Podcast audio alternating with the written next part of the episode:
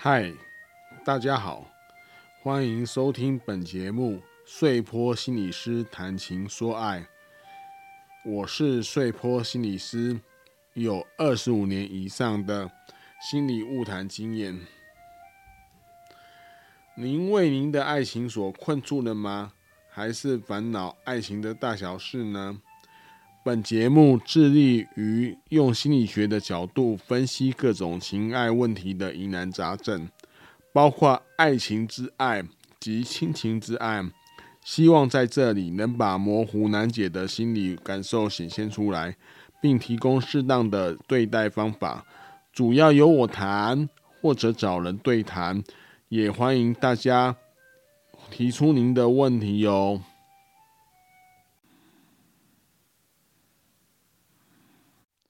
再过几天就是农历过年了，先跟大家拜个早年，各位听友新年快乐！今天我们要来一个特别的，不谈两人间的爱情，而是要做个亲情之爱的专题。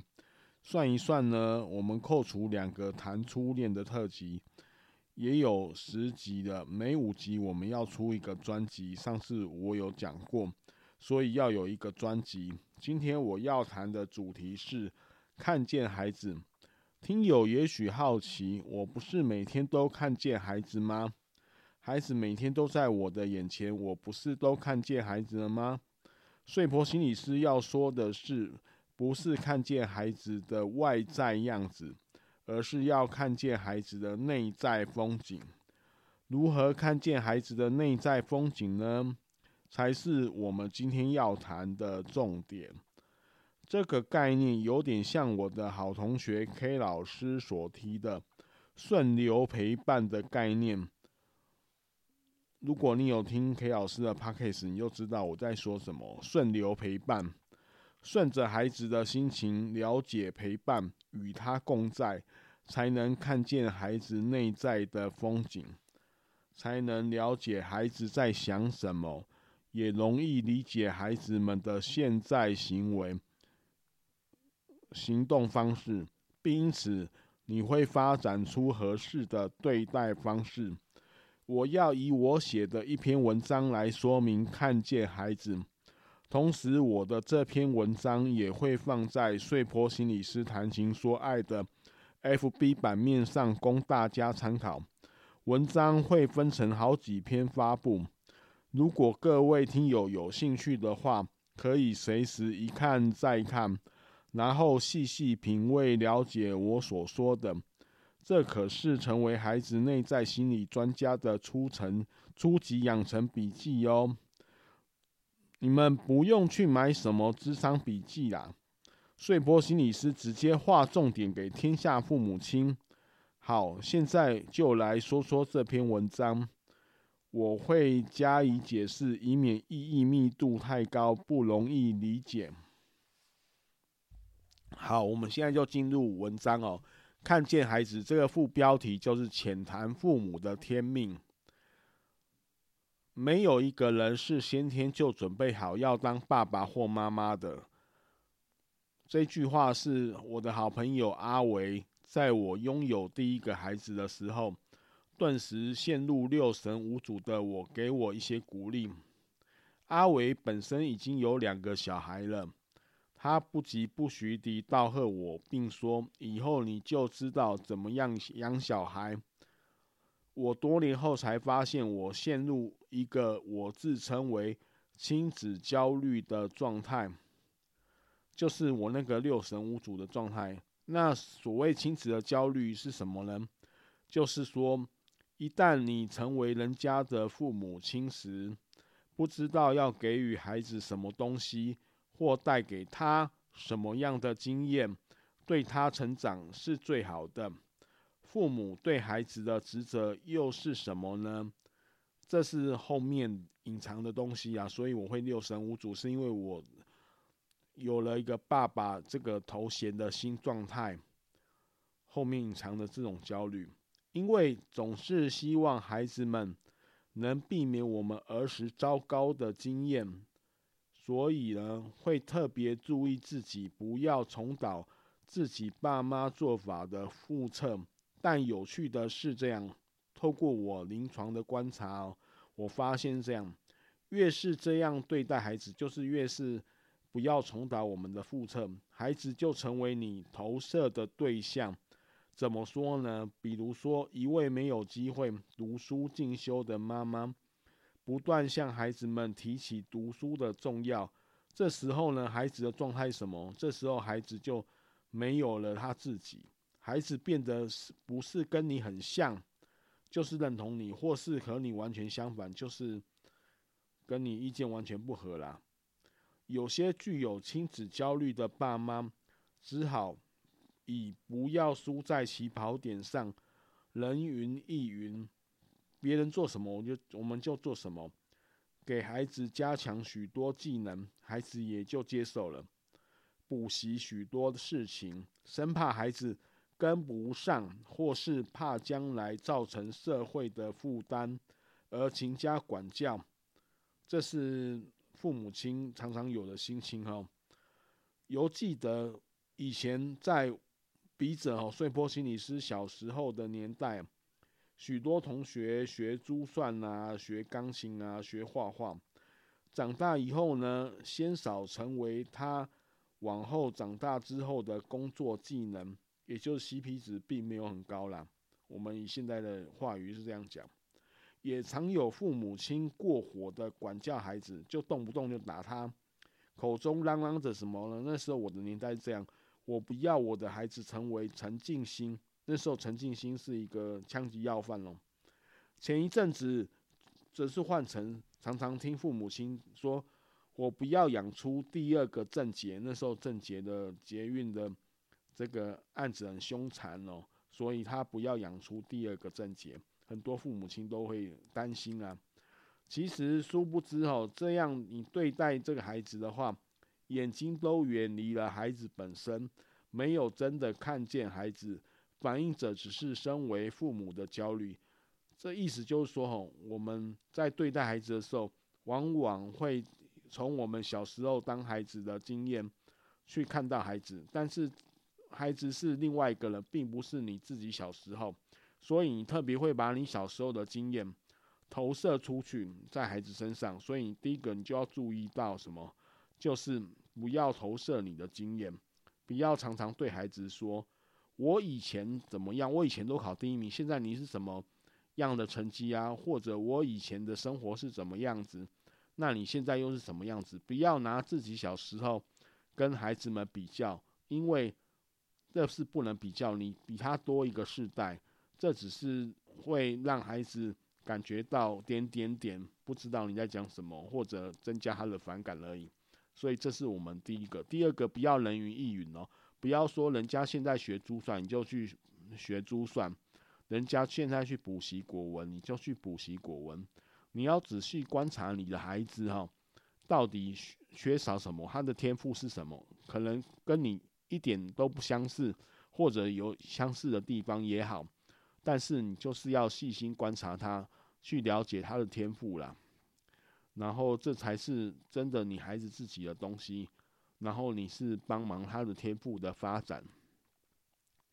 那接下来的一个问题就是说，那什么是亲子对待的适当标的呢？那怎么样叫做亲子对待适当标的呢？你要怎么做才比较好呢？当孩子们在婴儿期的时候、童年期、青少年期及成年前。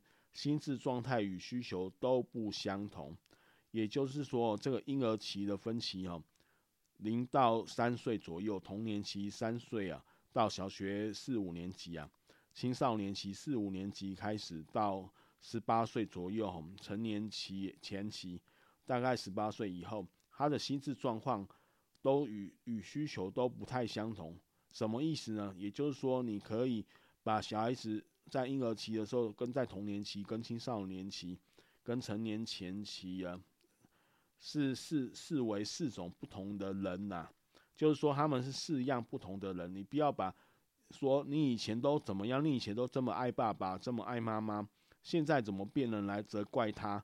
你不要这样子，因为他们是不同时期有不同的心智状况与需求，这是发展上人们发展上必经的阶段，跟整个社会的氛围。所以笔者认为呢，你适当的方式，你第一个是父母亲要认知到父母的天命啊。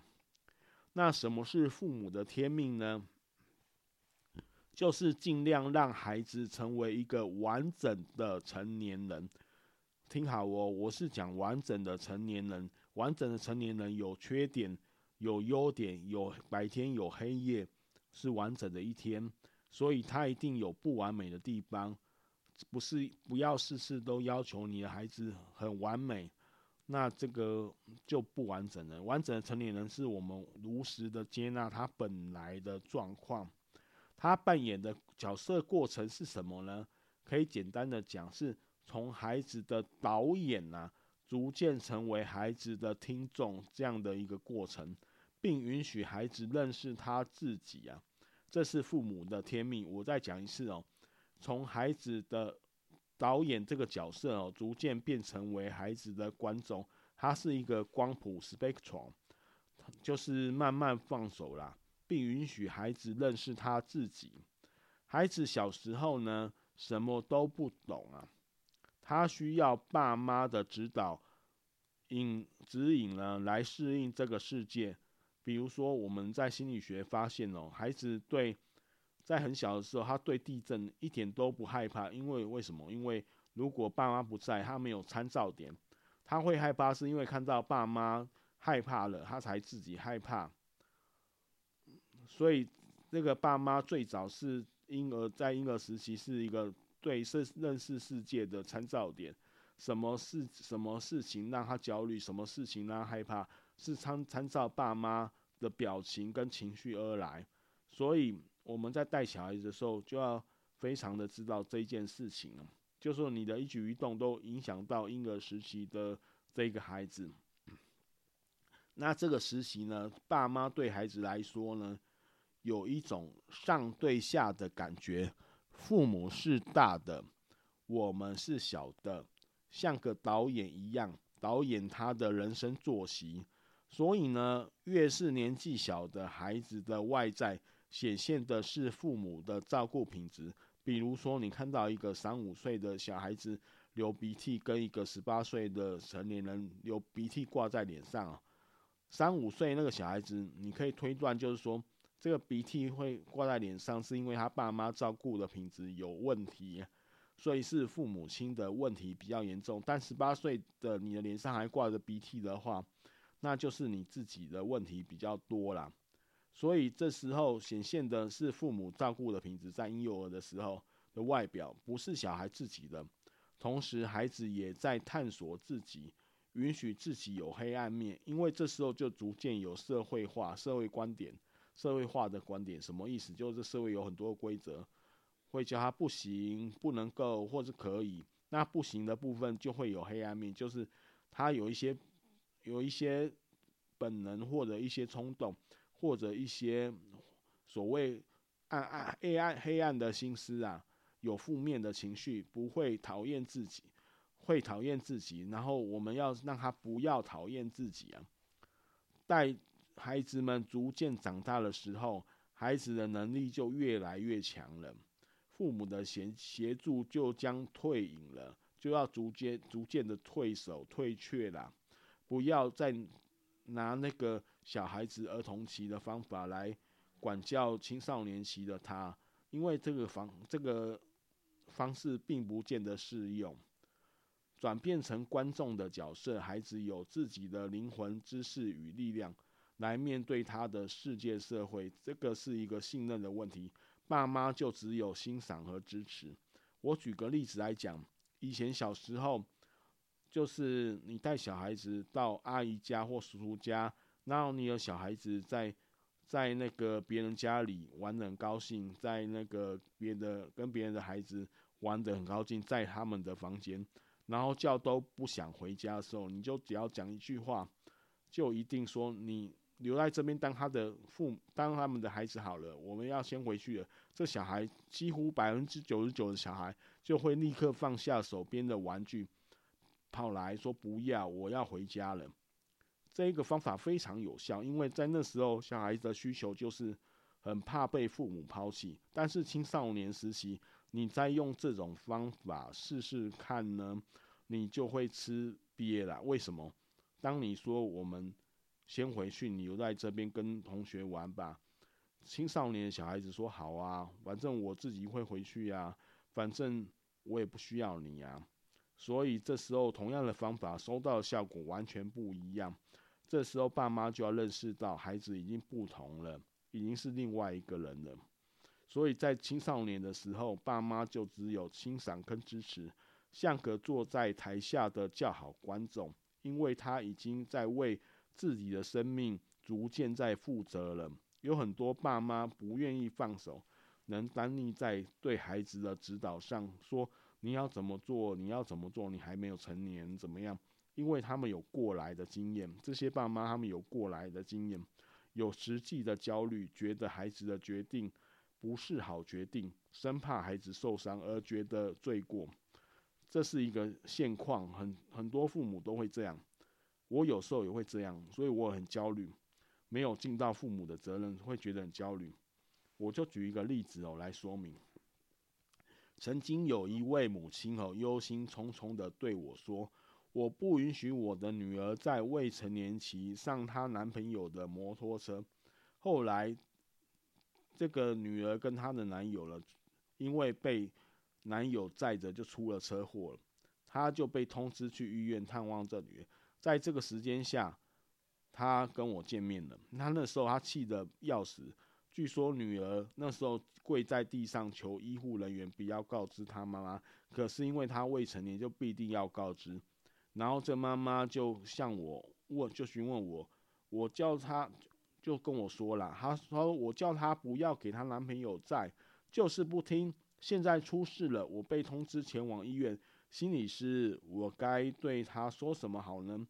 把她臭骂一顿吗？她也有点疑虑啊，是不是把她骂一顿，让这骂一顿哦的效果会很好？他是这样想。那我建议他，我建议他看到这个快成年的女儿，虽然气炸了，但什么都不要说啊，只要好好的关心她的伤即可。各位听友哦，你们可以想想看，是把女儿臭骂一顿呢，还是单纯关心她的伤势？哪一个方法较可以防止下次女儿抵抗上男友摩托车的诱惑？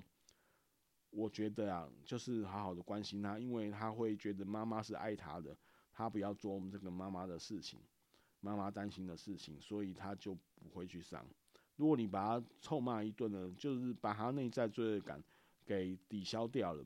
哪个做法较可以建立羞耻感呢？当一个孩子为别人所爱。他会遵循爱他的人的内在价值观，这是穗波心理师观察到的。就是当一个孩子为别人所爱，就是为他的父母所钟爱的话，他会为遵循爱他的人的内在价值观。你不用直接去说他，他就会遵遵循你的价值观。很多父母亲哦不太了解这一点呢、然后他会觉得我那么爱孩子，那孩子为什么不听我的话？他所谓的爱孩子是。爱他心里面理想那个孩子，没有看见真的看见孩子啊！如果你真的看见孩子，支持他、关心他呢，他就会遵循你那个人你的内在价值观了。所以呢，我这边要奉劝各位爸妈，要修炼逐渐放手的功夫，与自己的焦虑共存。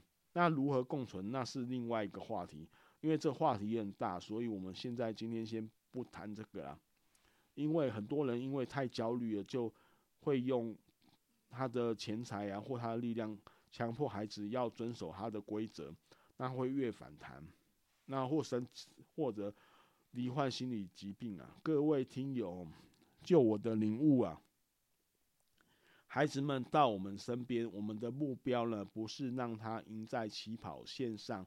而是什么呢？而是丰盛我们彼此的生命旅程。我再讲一次哦，孩子到我们身边，我们的目标不是让他赢在起跑线上，而是丰富我们彼此的生命旅程。这让我想起一本书，叫做那个好像是讲亲子关系，它叫做保鲜期吧，保保鲜期限还是怎么样？就是说，孩子在我们身边，我们养育他呢，其实是有一个保鲜的期限，可能过了这保鲜期限，他就会离我们而去，所以我们要怎么对待他这一本书啦。我有点忘记是谁写的。那父母就会就是认知到自己角色的变换，当孩子的由孩子的导演呢，逐渐变成观众。那如果就我们就国家做比喻的话，家中的体制有点像是独裁集权国家，就是刚开始他很小的时候，你说什么就是什么，父母亲说什么，孩子不得不听。那慢慢因为他的成长呢，他的灵魂长大了呢，就会走向民主联邦和国共和啊，就是他的意见也要参与进来了，然后他的一票也是一票啊，就像我们最近那十八岁公民权，就是不能把他看虽小，虽然他经验不够，但是他有很多年轻的点子。我们看见孩子，让他在生命的趋向完整了，这是身为爸妈的天命。我们要看见孩子，让他的生命趋向完整，正是身为爸妈的天命。这样子的话，孩子以后在孩子心目中，以后也会成为人生的珍贵回忆。大家可以看看，很回想你小时候的珍贵回忆，很多时候都是父母亲关心你。我穗波心理师哦，曾经有一个案例，那个案例是这样：他已经五十岁了，他就回想他爸妈带给他的礼物，或带给他印象最深刻的一一件事情。他就说，他小时候呢，那一天下雨天，然后他一一直都不觉得他是爸妈心目中最宠爱的孩子。然后他去学校没有带雨伞，可然后那个放学的时候，在校门口看见爸爸拿雨伞来给他，这个影像呢，经历了三十年，他现在已经五十几岁了，还是非常鲜明。然后他觉得他是父母亲所爱的孩子，然后边讲边哭啦，边感动啦。这个所以呢，这在这种力量之下，他怎么会不听他父母亲的话呢？就会听他父母亲内在价值观的话啊。这是一个例子哦。还有很多类似的例子都在讲这些啦，就是你要看见孩子，知道他的需求，然后关心他、支持他，这是一个比较好的做法，而不是把自己内在的理想的孩子的样子投射在他身上，要他遵循那个样子。比如说，你当医生，就要你的孩子变成医生，他到底有没有当医生的天赋，我们也不知道。可是我们硬要有这个想象。硬要有这个理想塞给他的时候，就是逼他吃一些他不见得吞得下去的东西，他一定会反弹了。在临床经验上有很多是这样，所以我们临床经验上看到孩子有的是会自杀啦，有的会割自己的手啦，有的会逃学啊。其实或多或少啊都是系统出了问题，就家庭系统呢，原生家庭系统，他感觉到不能容纳他没有他的位置，或者他觉得。他不够被爱，不够被看见，不够父母亲不够了解他所生出来的反应之一啊。所以崔波心理师在这边呢，要呼吁大家，就是看见孩子。那你可以做的是以上我所说的做的这一些。同时，我这篇文章哦，也会刊登在我的脸书 FB 的脸书上啊。大家有空的话，可以多念念哦，看看自己有没有。犯了常见的错误了，那到最后呢，我们敬祝大家新年快乐，谢谢，再见，我们下集见哦，拜拜。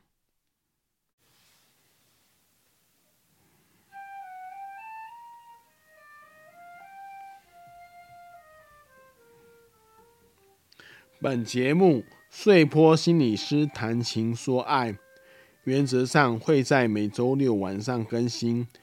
也会不定时发布一些主题。如果您听了我的节目而有所收获，而想帮忙时，欢迎做我们的干爸干妈，抖内我们的节目，让我们制作可以持续下去。